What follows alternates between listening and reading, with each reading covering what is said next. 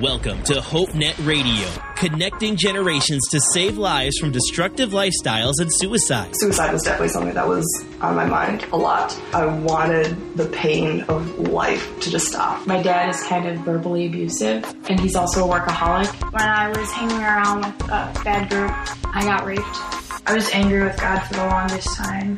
A couple weeks ago, my cousin hung himself. I really need to get closer to God. I just slipped so far.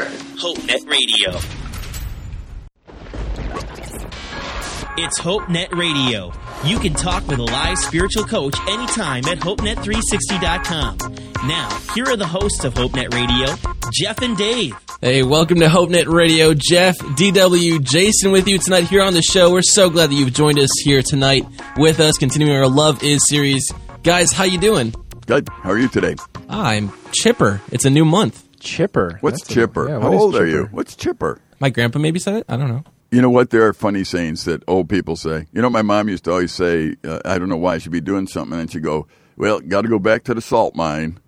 And I'd look at her and go, What in the world is a salt mine that you're going to? You know, no, no idea. Totally out of context. Still don't know what she means. and she's been dead for a long time. Oh, wow. There you go. But ask my kids every once in a while. They hear me say, "Well, got to go back to the salt mine," and they look at me the same way. It's like, don't ask. I- Nice. I, don't even know what I'm talking about here. Oh, that's funny.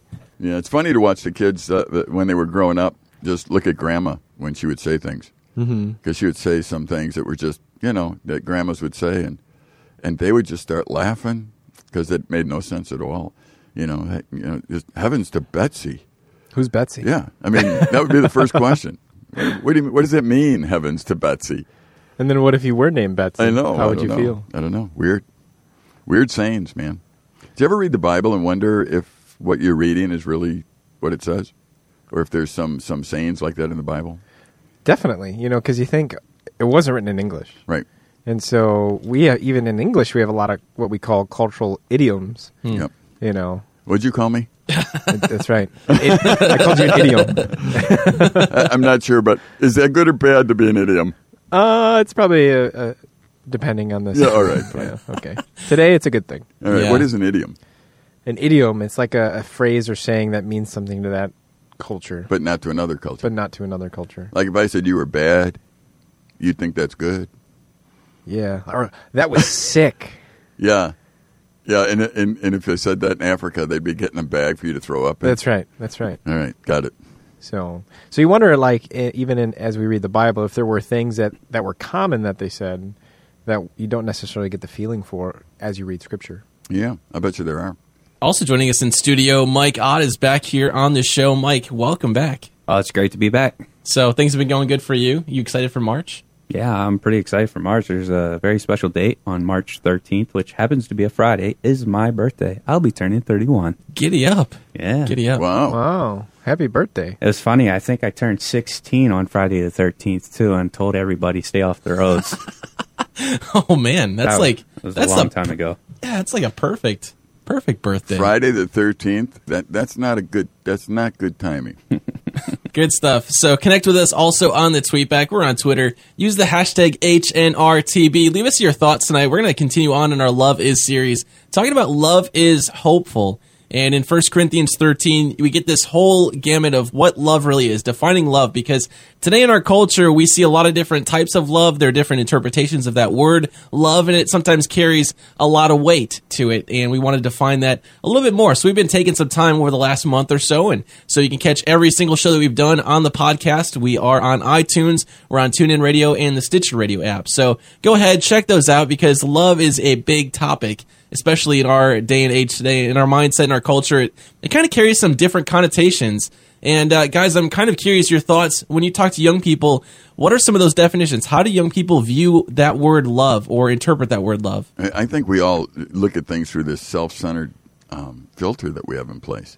I mean, uh, uh, when two people get married and they love each other, I mean, if somebody says "I love you," what does that actually mean? I mean, does does that, does that when they say it, does that mean I have an ooey feeling when I talk to you or look at you and I, you know, I stammer and stutter and, and you're beautiful or what? What does it mean? The Bi- and it's really critical that you know because the Bible tells us that we should love one another mm-hmm. and that we should love God. So if you're not sure if it's foggy, and I really do think that, that people think love is all about me, how I feel about a situation. So if my feelings change, then love changes, which is not really the definition of the mm-hmm. Bible. I think oftentimes a lot of young people focus on the feeling of it. You know, it's it's it's very quickly, and you see in relationships, especially you know whether you're in high school or junior high. You know, for, for it's almost like for girls, it's a very significant thing when the guy drops the L word. You Mm. know, but it, they ha- it happens so quickly now that it's almost lost Yeah. its meaning and its context because it's just something that is thrown around to try to get the other person's affections But quicker. Let me try and ask you something, though, Jason. What is the feeling? Uh, Is it like the same feeling you get when you eat a pizza? No, it's different. You know, it's almost like the. That's more like a grumbling. Uh, so, so what, what, what, what is the feeling of love? That's what I want to figure out. Is it like hitting a quarterback when you tackle him? Is it like eating a good pizza? Is it anticipating a vacation in the Bahamas? I mean, wh- what is Yeah. the feeling we're talking about here? That's a good question. I think it's like a scone. A scone. It's like having a scone. a delicious, tasty homemade scone. and, and a cup of coffee or something. You know, I mean, when, when it's really easy. It's interesting to hear us even talk about. Okay, love is interpreted as a feeling, but when we try and grab what that feeling is, let's say, remember when you were in high school, maybe you saw some girl and you're wondering, "Oh, I wonder if I love her," you know, whatever it might be. What was the feeling? I mean, what was it? It's hard to put into words, I guess. You know, you can't really say butterflies. You know, No, but but what was it then? I mean, have you had that feeling with anything else, like pizza? I mean, if, I know you love pizza, so when I when Oh, I yeah. start talking pizza, doesn't it give you like a, a calm, really cool, nice feeling? and it makes me hungry. Yeah, and and, and, and the thoughts are pleasant. Yeah, that's true. So, what's different than, about that than you're in high school and you're having those same kind of thoughts for some girl? I don't know. Yeah, I don't either. So, pizza and like love are the same thing. I guess if you're just if you're just focusing on the feeling, Yeah, okay. you know, which is why I think love is more than just the feeling. Well, it is. There's a definition there, and that's why we have to figure out the definition. That's because right. That's not really, you know, if you can put loving your wife and loving a pizza in the same sentence, Then I'm going to have a bad. yeah, you're Yeah. going Yeah. to. Uh, uh, the- all there is to it, and that's why I think we need to keep talking and having this conversation because I think you know a lot of times we're just not willing to understand maybe that it is a little bit more complicated than we make it out to be, uh, and yet it is simpler than we make it out to be. In other words, I I have made it about feelings, but we've just discussed we have no idea what that means. yeah. So, what is it? And if it is simple, how do we get there? And how do we truly love people? Because we were made to love. TobyMac's, you know, iconic theological song, you were made to be loved by God. I mean, whatever, what's the title of that song? Made to love. Yeah, made to love. I mean, uh, he's right on that. I mean, go listen to the song. He's, he's very right on his song, on what he says there. But we need to know what love is, or we're going to be messed up royal. Yeah, it's very true. 1 Corinthians 13, verse 7 says that love never gives up. It never loses faith. It's always hopeful, and it endures through every circumstance. So, we're going to talk more about this on the show tonight, guys. This is such an important topic. Love, you know, it's not just a feeling. Sometimes we equate love with being something that's kind of in the moment. It's circumstantial. It's kind of based on if someone else loves me or cares about me or shows affection. And we kind of get it convoluted. We get it messed up because God's love, really, God's love is different than our version of love. And I think that's important to talk about. We've talked about that on previous episodes. But this whole idea that love never gives up, it perseveres, it, it endures through every circumstance. This is something that it goes beyond what I think today's version of love looks like. We, we look at it as it's a lot of temporal stuff. Um, I don't know if you've talked to people who have, have come to you and said, you know what, I just don't feel like I'm in love anymore. People who have been either dating for a long time or in a marriage relationship, and they just say, you know what, I don't, I don't think I'm in love anymore. You Yeah. know, and what does that even mean? That's such a weird way of saying it. But I mean, I've maybe felt some of those things before, like you don't feel in love all the time. But what in the world does that mean? Yeah, I, I feel that way about soda pop. I don't drink that anymore. I used to love it, and I don't anymore. I mean, it, it, that's how weird that word is, r- Yeah. right there. I mean, you can throw it around. You know, it's interesting. You said something else there, Jeff. In, in relationships, you know, we, we love, but we love differently. Like you love a parent, you love God, you love your spouse, you love your friend. Those are all different. I, they're the same basic idea, but they're different. And and what I hope we can do throughout the, the segments in, in today's program is, is kind of sort this out in the area of like hope. When you, when you said love never gives up, never loses faith, is always hopeful. I think people would hear that and go, well, that means it's always hopeful that maybe it might possibly work out. But that's not what that word is, and I think we need to discuss that more. Yeah, connect with a live coach right now at hopenet360.com if you're going through something tonight and you just need someone to talk to about life, some difficulties. Maybe you've been feeling unloved. There's a live coach right now at hopenet360.com. The conversation will continue here on HopeNet Radio. Are you hurting? Stressed out? Need somebody to talk to? Chat with a live spiritual coach anytime at hopenet360.com. This is HopeNet Radio.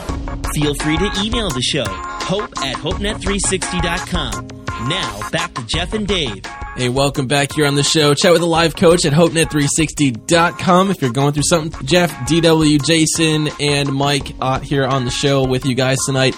And uh, guys, we're talking about love is. The last month we've been talking about what love really is. And in 1 Corinthians 13, 7, it says, Love never gives up, it never loses faith, it's always hopeful and endures through every circumstance. This goes contrary to a lot of the versions of love that we see in our culture today. We see it in Hollywood much differently. We see it uh, among people that we even know in our own lives that at some point we don't always feel in love. We don't always think that we're in love or that we can love somebody after they've hurt us. And this love doesn't necessarily mean in like a dating relationship, but even as a friend, someone who stabbed you in the back, someone who is, has said something that has totally betrayed your trust, and we're not even sure that we can actually love that person again, care about that person again because they've hurt us so bad. This version of love, to never give up, to never lose faith, uh, that takes a little bit more boldness and a little bit more courage uh, from us and a different kind of love than we know naturally, I think. Yeah, you know, hope has to. Uh, it's interesting how many people's lives are dashed because they put hope in something that wasn't worthy of hope if you want to uh, put it that way. Even the way we use the word hope is, is interesting. You know, the Bible's very clear that, that as, as we understand what God's saying is love is something, and in this chapter it's describing really what it is, but you can't go the reverse and say, if I do these things, I have it. It's like a one way valve. You guys ever put a check valve in? It's a one way valve. Mm-hmm. Like a lot of times in a, in a, in water, if you're uh, if you're working in if you're a plumber, you're working in a in a place where you're downstairs and there's a bathroom down there and people flush the toilet, the water actually has to go out a pipe and it has to go out into the sewage pipe. And it, they have little what they call check valves in there. And what that does is it allows the water in the in the sewage to go one direction and then it closes and won't let it go the other. Hmm. And and what we need to see is when you read a, a passage like 1 Corinthians 13, uh, love, you know, there's like a check valve in there. The, these things describe what love is. But if you do these things, you may not love. Does that make sense? I could go uh, in my family. If you're in my family, you have responsibilities. You know, wash the car, do that kind of stuff. But if you're not in my family, let's say Jason, you came over and you washed the car, you did all that. You're still not in my family, even though you're doing those things. Why? There's a check valve there. To be in my family, you either have to be adopted or born into it. Right. It, it, it's not the work that you do that gets you in. So love is, you know, as it describes it here, some people think, well, I'm going to just go out and be patient, kind, and hopeful. And what happens is we, we misdefine those words in the process. Mm-hmm. And then because I do those things, I love. No, no, no, no, no. If you love, you do those things. Right. Does that make sense, or am I clouding this thing up? No, it makes a lot of sense, and I think we touched on that in, in uh, the previous shows where we talked about kindness and we talked about, you know, patience. Where Uh-huh. just because you are kind or just because you're patient doesn't necessarily mean that you're doing that out of love. So what's this hopeful thing about that? I mean, uh, what's the definition of that? That's a good question. I think it's something that we throw around a lot, and and we were talking in between the show, and I think Jeff kind of pointed out a great definition. Jeff, you want to share kind of the definition that you were throwing around there? Yeah, well, we talk about hope a lot, and sometimes that word can be confusing to us. And the, the definition of hope, it's expecting with confidence that which is to be obtained. We sometimes will expect, sometimes we don't always, our expectations don't line up with reality, or reality doesn't line up with our expectations. To me, when we're hoping for something, it's not just this lofty idea. We're going to talk more about expectations, you know, because that's also important in the discussion about hope. But just to have an expectation with confidence, that's a big part of it. Confidence. Uh, that's something that sometimes we get hung up on because I think every single one of us at some point struggles with confidence. Oh, absolutely, and I think that's sometimes where we miss the true meaning of what hope is in our language. Because I think it's hope is something that we throw around a lot. Like I hope uh, you know I'm going to do well on this test. I hope I'm going to get this for Christmas. It's almost like wish, isn't it? Yeah, it's almost like wish, and we confuse it with that. Whereas hope, what we're what we're seeing here is the the true definition of hope is this confident expectation, Right. and confidence means that you know this is going to happen. You know, it's not like, oh, this might happen. There's a chance that this is going to happen. But no, hope is really like, this is going to happen. And, and there's a difference there. So hoping for something for Christmas or hoping that this girl will like me is a lot different than a confident expectation. I think that's a key difference that we need to understand and, grasp, especially as we read scripture, because, you know, as we read in our English language, we see hope a lot. But what we really need to do when we read that is, is throw in our confident expectation. You know, there's this confidence behind it. And the word hope has been used a lot. I mean, even in one of the presidential uh, elections, it was hope and change. And I don't want to get political here. I'm just, what, what I'm saying is, what happens eventually is those people whose hopes weren't realized, mm-hmm. now they're dashed. Right. You know what I mean? It's like they hoped in something, it didn't happen. And, and maybe they, they, they hoped in it and it did happen. You know, I don't know. But, but when you hope in something, that does not necessarily happen. It destroys your faith mm-hmm. in that person or in that institution. Right. So if you're hoping the government will solve all your problems and it doesn't, pretty soon you're anti-government. Right. But but that's not how the word is used. I mean, what what are some things you expect with confidence? If we were going to use the word hope, Jeff or or uh, Mike or somebody, if I were to use the word hope, what are some things that you would expect with confidence that would happen? You could say, here's things that I think will really happen. I usually have the assumption that tomorrow I'm going to wake up. There you go. You know.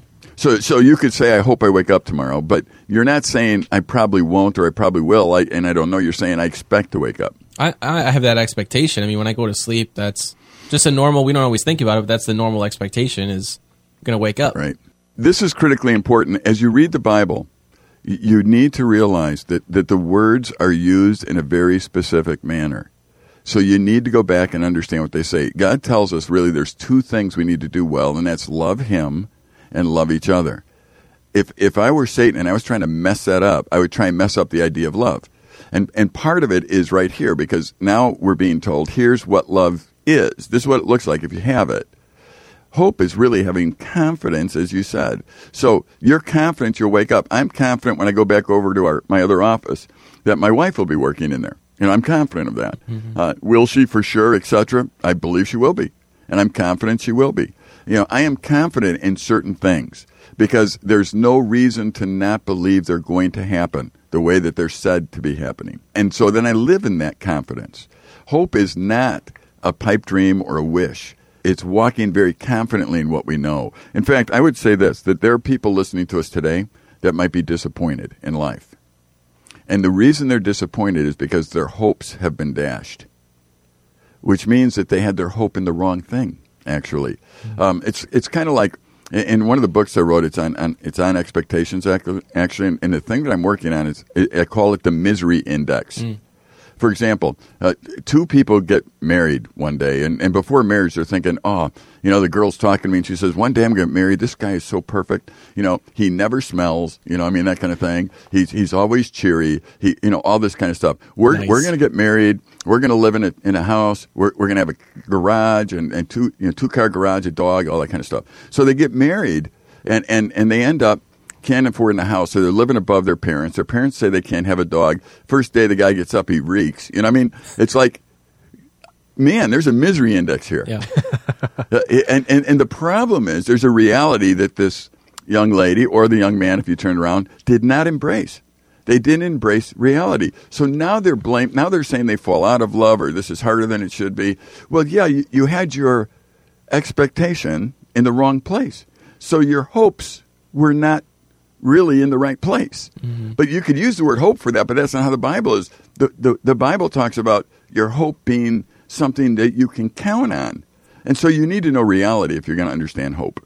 When we come back, I want to talk about hope as it pertains to love and how we naturally will respond when that love or that show or display of affection is not reciprocated. I think one of the things that one of our expectations is when we show love to somebody else, it will be showed back in a, an equal or greater amount or a greater way in our lives. And this uh, isn't always reality. And I think that's one of the reasons that we get hung up on, you know, well, I don't, apparently they don't love me, so I don't know that I can love them. We want it to be reciprocated. So we're going to talk about that more in the show. Connect with us on Twitter right now. Use the hashtag HNRTB and the conversation will continue here on HopeNet Radio.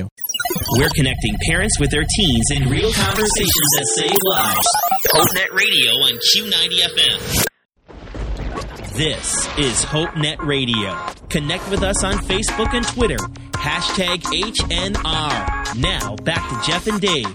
Welcome back to the show. Hope is a expectation with confidence that something is going to happen, that there's going to be a perceived outcome. And so tonight on the show, maybe there's been a moment in your time in your life where you felt like you were giving up hope that either life wasn't worth living for or a relationship or a job or something. There was a moment in your life where you were just questioning, well, man, can I even have hope anymore that this is going to turn out well for me? I think we've all been there in our lives, guys. And we were talking in the break a little bit about, I guess our young generation gets perceived that it's kind of this selfie generation.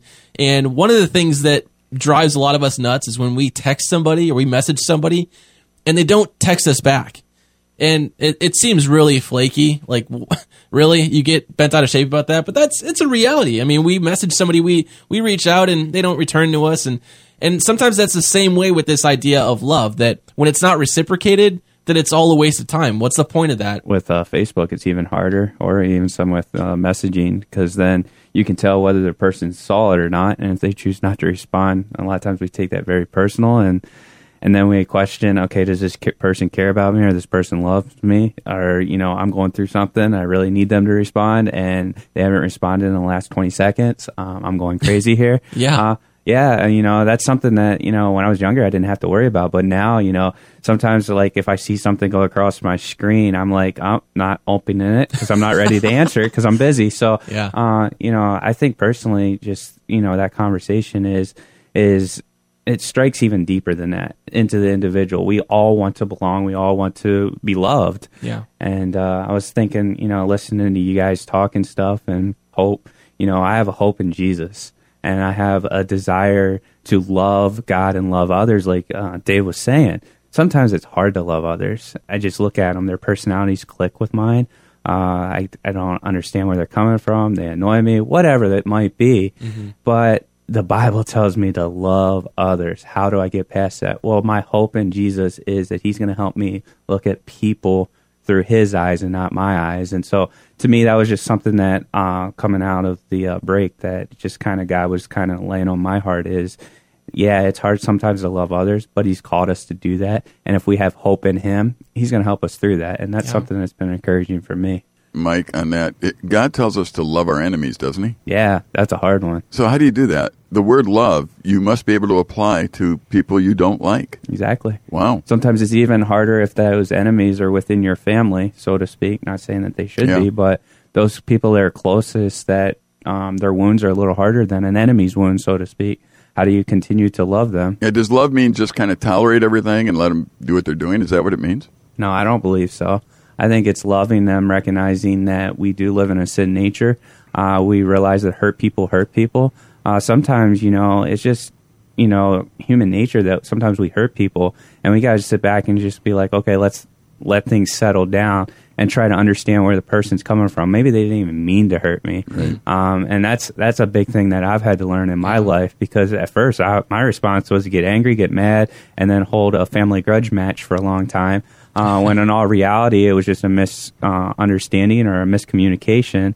And if I would have just sat there and listened and, re- and said, okay, maybe something else is going on that I don't know about, and have a conversation and say, okay, that's why you were hurt. Hurt people hurt people sometimes. Yeah. Yeah, you know, I think I, I think love is looking really. If we look at the definition of the Bible, it's it's wanting what's best for the other person, and, and really it's obeying God. That's how it's defined, and then wanting what's best for somebody. And if I want what's best for somebody, then this list in 1 Corinthians thirteen is is how it shows.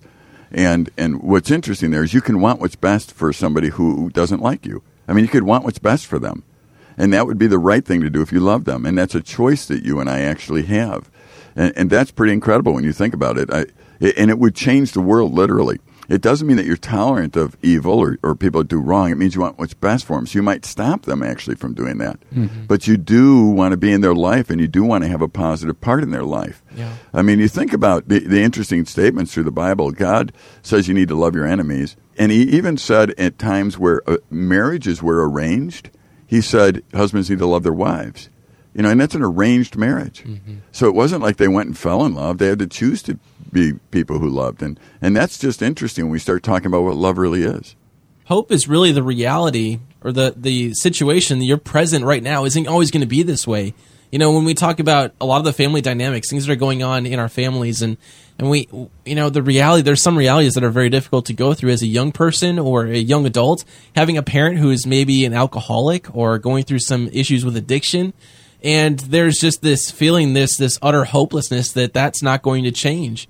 And one thing that love is in this verse is that love it endures. It, it has this. It's it's almost like it doesn't make sense. It perseveres through some of these impossibilities that we have in our life. It's really the understanding that our present reality isn't always going to be that way, and that we can have hope. That's what hope is. It's it's confident expectation, just like you said, Jason. That it, it's not going to be this way forever. Yeah. Yeah, and, that, and that's the important thing is that when we look at the way that we have hope, I think oftentimes we base our hope on unrealistic expectations, and that's where we where we screw up. But when we look at it from a love perspective, you know, you look over the past couple of weeks, and it's almost as if the way that this verse is written, they build on each other. You know, we talked about how love is kind, love is patient, love is honest. You know, and we've talked about over and over again where, you know, our first and foremost priority is to love God with all that we are, and then it's to put others first. So, with that context, then, when it says that love is hopeful, you know, it's really having the expectation that it's all about putting others first and loving God. And so when we adjust our expectations to align with those those truths, all of a sudden now we have hope that lasts Yeah. as opposed to these these false wishes that we that we misconstrue with hope if that makes any Yeah, sense. but if somebody's struggling with hope, I mean, they're struggling with with the idea of assurance, and and why are they struggling? because they're they're they're hoping in something that isn't confident, that isn't concrete, Right. that isn't lasting. And I would say that, that maybe it's because they just really don't know God. yeah. And I again would beg that our listeners, if you're struggling with hope, if you're struggling with confidence in God, I just don't think you know Him yet. Yeah. And I would beg you to spend time with Him. And, and that's by opening the Bible, uh, going to HopeNet360.com and, and talking to a live coach and, and, and telling them what you're thinking. But there's no substitute for going into the Bible, opening it up, and, and getting to know who God is. There's no way you can have confidence in God if you just hear people talk about Him. You need to know Him. And once you know Him, the byproduct of that is obedience because you know Him, and and hope. Uh, I tell the kids I work with every week, you know, God is older than you and smarter than you and loves you. You can trust Him, and that's the essence of hope right there. You, you've got somebody that's been around forever that created the universe, that loves you and created you. You can actually trust God. And for those that are struggling with that today, you need to understand uh, uh, the struggle's real. We understand that. But but the reason you're struggling is because you really do not know who he is. And and I invite you, please make the effort to get to know who he is. Uh, God loves you enough to send his son Jesus to this earth to pay for, for our sins so that we could be in his family, so that he could be our father, so that he could, could take care of us. Uh, and you think about that adoption analogy, but God wants to take care of us the rest of our lives. And he is the one that can do it. It- the hope now is no longer, I, I hope he takes care of me like English. It's, I am confident that he will no matter what. Yeah. And, and I think the next segment, uh, Jeff, there's a story we can talk about where a mom had hope, and we can really uh, kind of play this one out a little bit. Yeah, hope. When we put our hope in God, what can we expect? I want to talk about this story when we come back here on the show. Uh, there's there's this incredible story that I found a few weeks back, and it was about this mother and her son. There were three boys that fell through the ice on a body of water, and it was in the St. Louis area. This young man was underwater for about 15 minutes and got to the hospital. According to the doctor, he was dead for 45 minutes and there was a very, very poor chance of survival. Anyone knows that when you're underwater for any amount of time without oxygen, that doesn't do anything good for your brain typically. It's got a, a fantastic ending when we come back here on the show. Remember, you can connect with us on the tweet back. Use the hashtag HNRTB. The conversation will continue in the second half of HopeNet Radio. Feel like nobody cares? We do. HopeNet360.com has an online crisis chat line powered by Groundwire. A live coach is available to talk right now at HopeNet360.com. It's HopeNet Radio. You can talk with a live spiritual coach anytime at HopeNet360.com. Now, here are the hosts of HopeNet Radio, Jeff and Dave. Hey, welcome to the second half of HopeNet Radio. So glad that you've joined us here on the show. And if you missed any part of the first half of the show. You can go back on iTunes, on TuneIn Radio, Stitcher Radio. We podcast every single episode, and we hope that every week you share it with your friends. I got to say thank you guys so much for those who listen to the podcast, who've shared it. This last month, we've seen again incredible growth over the podcast. And so you guys listening and sharing it, these are conversations, they're million dollar conversations. And so many times in our life, we don't have the opportunity to have such open, honest, real conversations. I don't know why that is, but we get so busy in today's world that we miss out on some of these important issues. And tonight we're talking about hope in our Love Is series. Love is hopeful. And we're looking at 1 Corinthians 13, verse 7, talking about how love is hopeful and it endures through every single situation. And uh, we closed out the first half talking about this article of this mother. It, it really, the end of this story is incredible. And I'm just going to touch on it briefly in case you missed the first part of it. Uh, but January 19th was when this story came out and it was a young man who fell through the ice. He fell through with two other 14 uh, year old boys, and he was taken to the hospital. He was unconscious. He was uh, medically dead for 45 minutes. The doctor reports there with a very poor chance of survival the story finishes out where the mom comes into this hospital room, uh, knowing that her son has very little life left to him, if anything, and she begins praying. And she's praying, and, and the article reads, and we'll, we'll post in our show notes. Says, "I remember, Holy God, please send your Holy Spirit to save my son." All of a sudden, I heard them saying, "We got a pulse. We got a pulse." And today, the young man's brain function is normal. He's at home walking and talking like any other teenager. He does have some need for physical therapy, but, you know, it's not for the things that you would think. And so, in this mom's world, when you talk about hope against all hope, this is what that mom had. She had just the unction just to pray and to put it, put her trust, put her confident hope in the one who could sustain it, in God and it's incredible. This doesn't always happen, guys, and I th- I know it's such a difficult topic to talk about because there are times where people have prayed and asked God, you know, God save my son, save my mom, save my grandma, save my uncle, save my friend, and it doesn't happen that way. But this is just one of those stories where it's truly, it was truly a miracle. There's no other explanation for it, and so miracles happen today. And I think when we talk about hope, we talk about confident expectation this was one of those confident expectation moments that probably shouldn't have happened according to science anyway. Yeah. What what did the doctor say was the reason the heart started beating again in his report? Yeah, well, he wrote a note, and thanks for bringing that up. It, he wrote that his heart was jump started by the Holy Spirit, listening to the request of his praying mother. This is a, it's a direct quote from him. Yeah, that's and another doctor had noted that it's a bona fide miracle. Yeah. You, you know, it's interesting. Uh, when you look in the Bible, you see someone like uh, the story in John chapter 11 of, of Jesus and Lazarus. And um, Lazarus was a friend of Jesus's, and he got sick, and, he, and Jesus was told about it, and he didn't come. Jesus knew he was going to die, and he died. Jesus let him die. And, and the people basically were going through some, some grief. And when Jesus showed up, there's my own version of the story. You can go to John 11 and read it. They, they were saying, Why didn't you come earlier, man? You could have stopped this. You know, I think Jesus was saying this. You know, you have your hope in this life and what can be done in this life. Your hope needs to be in a God who who life, death, nothing is a challenge to him. And I needed to show this to you. And what's interesting is we, are not sure why Jesus wept there. He saw their sorrow and, and all that kind of thing. I, I don't know if I'm Lazarus and God's yanking me back to this earth. I'm not sure if I'm overly happy about that. But Lazarus eventually, after being dead, what was it, four days or whatever in that story, he walked out of that grave. And, and what's interesting is that Jesus was once again saying, you know, your, your hope isn't really in things that even can keep people alive. Your, your hope is in me. I am the one in charge of all things. And by the way, that's a good thing because I love you. And I love you in the term that I only want what's best for you. And when we begin to understand that and we put our hope where it belongs, it's incredible. The truth of the matter is, Jeff, and I, and I think you alluded to this at the end, there was, there are people that have been prayed for and they did not live. Your hope doesn't change at that mm-hmm. point. It's not, I'm hoping that my son lives, although you would be wishing that. Mm-hmm. But your hope is in God, and God will do what's right. And all of us know right now that every human that walks the planet will one day not be here anymore as a human on this on this planet. Mm-hmm. So our hope has to be in something other than people. It has to mean something other than money.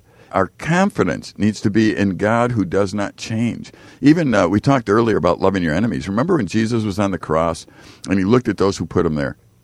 That there is a demonstration of love. He looked at him and, and, and he was thinking about them.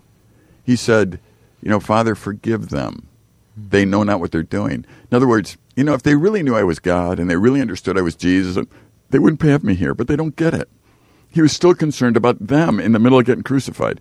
Now, now he's the one you could put hope in. Yeah, you know, there's another article too that I had found recently, and we'll also share this in the show notes at hopenet360.com. But one of the ways that love endures and that hope is one of those things that carries us through difficult circumstances is when people rise up against us who do not like us, who do not love us, and we're supposed to love those people. An article out of North Carolina talks about Fire Church's pastor, uh, Dr. Michael Brown. He's a leading conservative commentator, and there was an organized protest over at Fire Church. According to the group's organizers, uh, they wanted to protest and basically show this church that they were going to stand together. They were going to, their, their quote says, uh, they wanted to show them, show this church that they can't come into the community and intimidate us, speaking out against gay issues, gay and lesbian, all these different issues in our culture. Pastor Brown was out of the country. He wrote on his blog, he said, uh, specifically on behalf of Fire Church, I want to extend you the warmest welcome and let you know that we're thrilled that you are here with us on Sunday and that their church has been praying for them a long time this is kind of one of those unnatural responses to it. Uh, the story, it's an incredible story. It talks about how there was another pastor, uh, Scott Volk, um, who also commented and said that you're more than welcome to even come over to my house for a meal. And we can talk about things openly and honestly and talk about our differences, talk about ways that we do see things the same. So sometimes these are those moments where we get a chance to show people love, but naturally our first response is not to show people grace or to love them, especially when they show that they do not love us, that they're actually against us. And, and we talked about this, you know, how we're supposed to love our enemies. Today, there are so many ways that people will consider them enemies because we share different views, we share different opinions, we share different values. How do we love those people uh, the way that Paul talks about in 1 Corinthians 13? I think this is just an, one incredible way of it. I, I think we have to understand again, we get st- some stuff mixed up. We really believe that if we disagree with somebody, we must hate them. I mean, look what they did to Stephen. They disagreed with him. They didn't like what he was saying, so they kill him. Yeah. They disagree with Jesus, they kill him. And, and we as people do that. When we disagree with someone, we think they hate us and they don't like us. Well, the truth of the matter is they disagree with us on something. And, and it's not that um, this church or this pastor would be saying that I am tolerant of this. I think you should live that way. I bet you he didn't say that. What he did say was, you know, you're sinful people living in a sinful world just like I am. And, and I believe God's clear on this. And I think you need to understand it and and we want to be able to love you and show you that, that that's the way it is. He was not um, condoning homosexual lifestyle. I, am sure he wasn't condoning uh, homosexual marriage, uh, but but he, what he was doing is reaching out and saying, you know, I, I think that you're wrong on this one. I believe God has a plan, and I think you're not in it. And if we care about you at all, we're going to let you know that because you can't be okay if you're not in it. I have met with several personally. I have met with several young men who um, have confided in me that, that they are homosexual in their thinkings and in their leanings. And, you know, it's funny, you guys have heard me. I'm probably the most conservative guy you ever met in your life. But they're sitting talking to me about it. Hmm. And, and I've never yet thrown them out of my office or, or, or said, I don't want to talk to you anymore. In fact, it's the other way. I say, well, let's talk about it. By the end, they're going, you know what? You know, I was fearful to tell you, but I'm so glad I did because I want to work through this. That to me is a demonstration of love. It's, I've never said this is okay. Mm. It's okay for you to live that way. It's okay for you to be that way. I've never said that. I've said, well, tell me about it, and let's talk about what God says, and let me help you understand uh, how it should be. And, and in that process, I have some very fine young men that are good friends of mine that are still uh, struggling with it and working through it, but we're going somewhere with it, and, and we're able to do it in a loving relationship where I'm not tolerating, but I am helping. Yeah, and one of the things about loving people, when we love other people, we can have that confident hope, that confident expectation that we can have these open, genuine conversations. They're going to be mutually uplifting conversations. And that's what this show is all about. That's why we have live coaches available. If tonight is a difficult night for you or something's going on in your world and you're just not sure how to navigate it, live coaches are available right now. One will talk with you right now at HopeNet360.com. The conversation will continue here on HopeNet Radio. If you're going through something tonight, a live coach is waiting to talk to you at HopeNet360.com.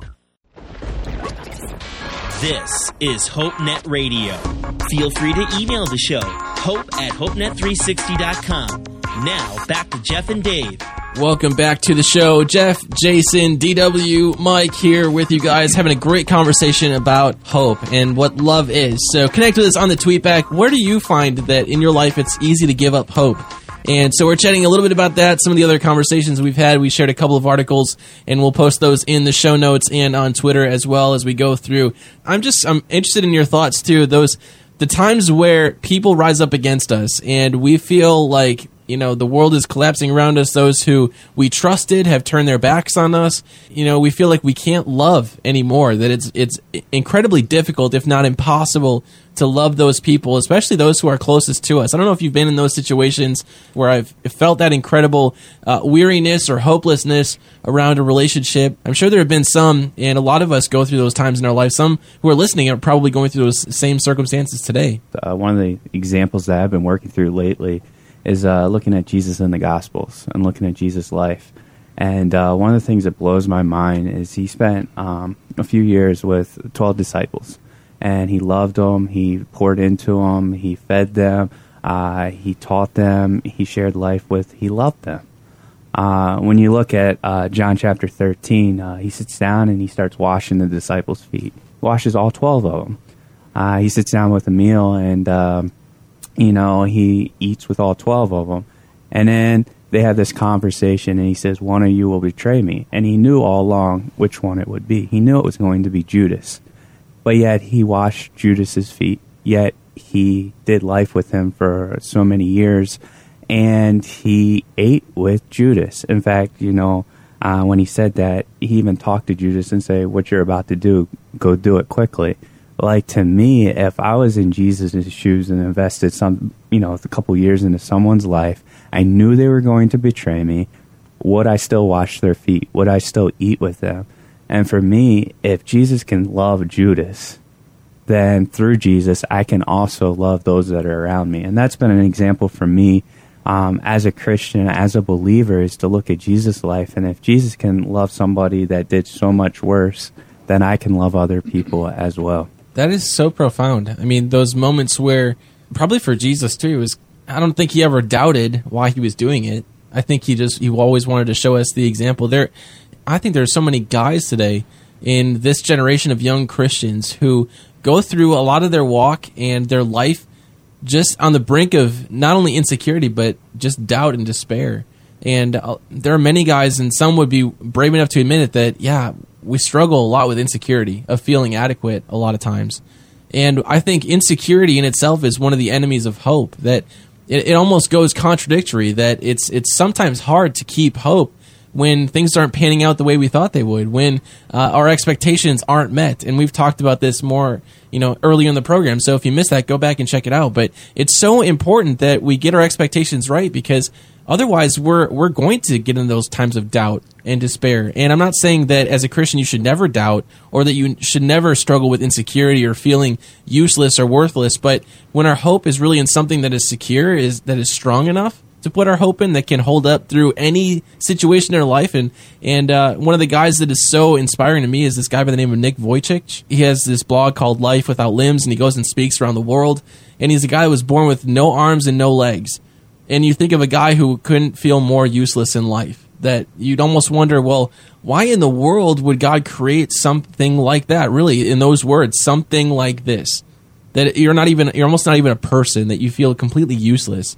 And yet god has plans for every single person. He doesn't waste anything mm-hmm. and it's incredible when we put our trust and our hope in christ that he can do great things now nick has a son they have a, a beautiful child he has a beautiful family and you wouldn't think growing up that that could ever be possible. And there are some that tonight you're probably thinking, yeah, I'm in the middle of a situation or I've been through those places where I was not sure. I was doubting myself. I was doubting my ability to do those things, to be able to love in spite of situations and circumstances that are out of my control. Uh, a good friend of mine, one of my family uh, relatives, just lost a friend, just lost a child very young to a disease essentially that took his life. And and this young boy passed away at such a young age and they had just adopted him not that long before. And you think as a parent you're thinking when you wake up if you're a parent you're thinking man my kids are going to be right there. They're going to be with me. That my wife or my husband is going to be right there with me. They're going to love me and appreciate me and value me and and there are just days where you wake up and your reality is not that And that can be so incredibly hard to have hope in those moments because you think, man, my expectations for life were here. They were, you know, my child is going to be growing up and, and profitable and they're going to get married and, and have children. And you're in that place today where it's like, this is so painful to think about that. Yeah. And to, to have hope through those and enduring through every circumstance, that's, that's impossible. I don't understand that. There's been many times in my life where I have felt what, what we used to call it in football is piled on. It's one thing to tackle a guy, it's another thing to have uh, 10 or 11 other guys on the opposition piling on top of you besides that. And, and sometimes life feels like you're getting piled on. And what I did actually that was very helpful was I, I went back through the Bible and as I went through it, I started to ask what does what did like Shadrach, Meshach, and Abednego know that mm-hmm. caused them to be able to go against the king? What did Daniel know? What did Noah know? The most important question is, you know, as I looked at Jesus' life, nothing fazed Jesus. Not the cross, not beatings, not nothing fazed him. And I thought, what did he know? And it struck me, he knew everything. I mean, he knew everything perfectly. And and so what I did then is I dedicated really myself to trying to know what Jesus knew. And and what he knows, he knows who, who God is, he knows the purpose of life, he knows and, and I would suggest that our listeners that are listening that are that are quietly suffering, feeling piled on, feeling like maybe there is no hope for them in the future in, in the sense of of, of really be, being able to make it. I, I would love for them again to go back and make knowing God and what Jesus knew about God, make it a priority for them to learn that. Because if you knew what Jesus knew, you would act like Jesus acted. Mm-hmm. You know, I mean, that's the way it is. And, and, and if you're not acting like Jesus acted, I think you don't know what he knew. So you need to go figure out what he knew, and that's possible as you get into the Bible or going to HopeNet360.com and talking to a live coach and helping, you know, asking them to help you get there. But you, you need to spend time getting to know him. I think that's the the important part, you know, is, is realizing that at the end of the day, what are we actually putting our hope in? You know, I think oftentimes we, we try to put hope in, in circumstances or situations, but when everything is stripped away, you know, and it's just us and God. Are we really trusting and putting our hope in God? You know, because then we can we can persevere through the tough times. Because the reality is is that there will be difficult times. Things will happen in our lives that we're not going to be excited about. That that we will cry over. That we will be upset over. But it's knowing that God is constant and that He works through all things, even if we don't understand it at the time, so that we can fall more in love with Him. And that's the hope then that gets us through those situations. That's the hope that allows us to have that confident expectation because apart from that, we're going to be let down. We're going to be, you know, people are going to fail us because they're not perfect. Whereas when we have our hope in the one who is perfect, the one who loves us, and the one who has the, the best plan for our lives, that's when we can have that confident expectation. Personally, I think too is the more that you love God and you, he helps you love others. And there's been many times in my life that this has been an example, and there's many times I've encouraged other people in their life. There comes a point where you're like, you don't understand. This person did this to me, or this person did that to me. You don't understand. I can't love them. And God in my life, and He'll do it in your life if you're a believer. He'll ask that question, Do I love him? Mm-hmm. And the easy answer is, Yes, I know you love him. The second question is, Did my son die for him? Like, yeah, God, you know that I know that. I feel like God tells me a lot of times don't try to change the person, love the person, pray for the person, mm-hmm. talk to me about it, and let me change the person.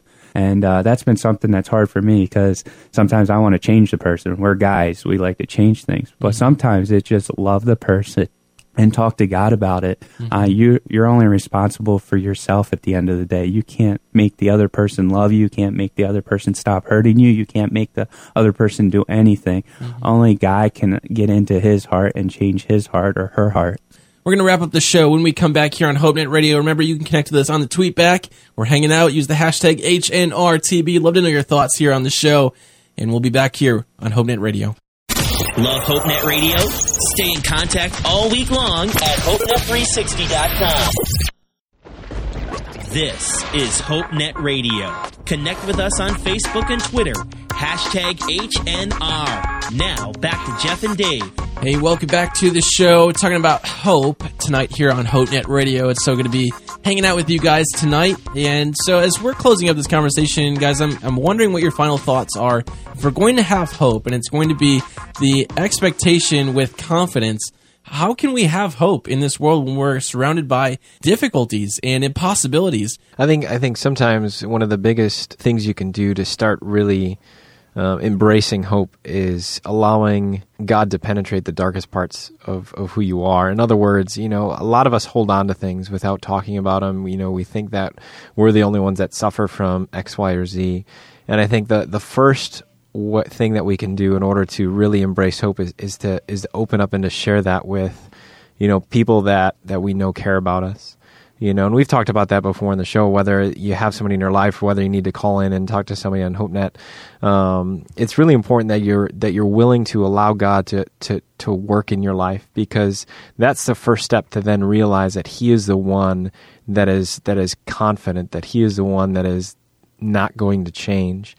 And that's the first step that we can start by putting our hope in that. Because if we just rely on ourselves and our own willpower and, and just the things around us, that's where our hopes are going to fail um, because they're not consistent. If you're out there tonight and you're just really struggling with something and, you, and you've been dying to talk to somebody, I really encourage you to, to talk to a live coach or even to maybe talk to a youth pastor or a close friend because the healing that comes when you allow those things to come out is amazing. And then you can realize, all right, now I have hope in God who's unchanging. I think what Jason's talking about is you you can go to hopenet360.com and talk to a life coach there and and we'd love to be able to do that. And, and as you were talking, Jason, I was thinking, you know, the, the thing that I really think we need to do is understand what does not change and cling to that. Mm-hmm. And if I look at my life, oh my goodness, you know, people change, circumstances change, money changes, jobs change, my health changes. Yeah. But there is something that doesn't change. There's a constant in the universe, and that's God. I keep going back to it because I don't know any other way to do it to give people hope. I need to know who He is. I need to spend time with Him. And, in that, I will begin to have real confidence in life and in death, in significance and security. I will have real confidence in that if it can be based on something that does not change. But there's very little that does not change. It's only God. And so I need to spend time getting to know who this God is. And once again, I invite our listeners to do that. Open the Bible, get a Bible, go to hopenet360.com, talk to a live coach very important that you take the effort. God says that if you seek me, you'll find me. And so those that, that think God is distant, he probably is, mm-hmm. but it's probably because you have not looked for him because he's very constant in that and he means what he says. If you actually want to know who he is, I encourage you get a Bible, go talk online, begin a process where you're honestly seeking him. And when you do, you'll find him. And when you find him, you will know that your hope is not just a dream anymore, but it's something that's reality and something you can bank on. And that's what I would want to leave our listeners with tonight. I'll expand from a little bit of my conversation from last segment. I talked about, you know, just looking at Jesus and how he loved people. And I shared a little bit about Judas. Well, let me go a little farther into chapter 13 in John and how Jesus washed the feet of all the disciples, including that of a very close individual called Peter. Peter was one of Jesus' inner circles. He was one of the three that went and did everything. Uh, he was a close, what we would consider a close friend, a close follower. And Jesus looked him in the face and said, You're going to deny me three times. For us as individuals, man, if somebody were to reject knowing us as a friend or reject us as a family member or just give us rejection um, and say, We don't know them, we don't want to associate with them, uh, we don't love them, we're not part of them, that would really hurt us. And for me, you know, we talked about the enemies and the friends thing. Yeah, we could probably look at Judas more as an enemy and look at Peter as a friend. Jesus loved both of them. And for me, it's kind of just, you know, if you just want to open up the Bible, I'd, I'd, encourage you to start in John 13, continue even reading up to that of the cross.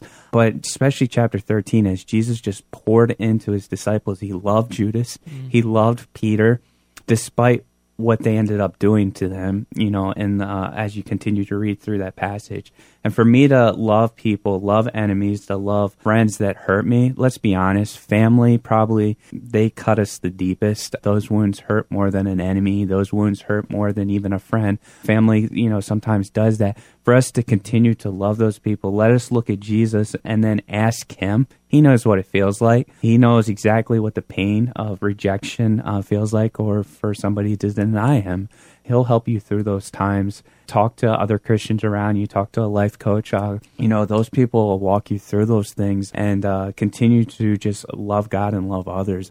It's so important to reach out for conversation. You know, I would just encourage you if you say that you love God, if you if you're someone who's in God's family and you know that for certain you made that decision, then we should have everything we need to love other people. And it can be extremely hard. Don't get me wrong. It can be very hard some days where you go to a job where you work around people that are really borderline insane themselves. They're so hard to love. They're so hard to appreciate and to actually walk away feeling like, yeah, I, I just spent my day doing something that I really love to do, working around people that I absolutely loved. Because we don't always feel that. We don't always feel that way. We don't. We don't always wake up on the right side of the bed, if you will. Um, but you know what? This idea of hope and this really this heart of love. Um, this is an attitude. It's a set attitude. We talked about attitude during our Thanks Living series, and one of the things that I've discovered more about my life is that it's not so much that I wake up feeling in love or that I wake up feeling like I can love other people. It's that I choose to do that. I have to have the attitude, which is a set way of thinking. And when we allow God to change our minds and change our heart and who we are, that's really how we can love people the way that God loves people. We can't love people the way that God loves them even with the spirit sometimes there are moments where we don't we don't act in love. And you know what? God loves us with an unconditional love. He'll correct us. He'll make changes. He'll he'll sometimes delay the results that we want. Uh, sometimes they don't even pan out the way we expect them to but you know what? You can still trust god. You can take him at his word because god is a god who doesn't lie. And his word is true. And if we trust in him we're, we're putting our anchor in something that is strong enough to support us and I think of people who do rock climbing, who do stuff like that, where you're basically you're putting your trust in that that anchor, that that thing that you're using to climb, your support system. And so, if you were to fall or lose your grip, it's going to hold on to you. And the same is so true for God that we can put our trust in Him and have confidence that when we slip up, when we make a mistake, when we don't grab onto something that's solid, that God will sustain us. God will give us that hope, that anchor that will spare our lives, will save our life. And you know what? There's there's so much more to this conversation we can have tonight. I encourage you to go check out the show notes on this show because there's some good links in there for you to check out and to find some more stories of ways where people, against all odds, they had hope. And this hope persevered through difficult situations and circumstances. I do also echo those that want to chat with a live coach if you're looking for someone that you can talk to about anything in life, literally anything that's going on in your world that you struggle with, that you're going through.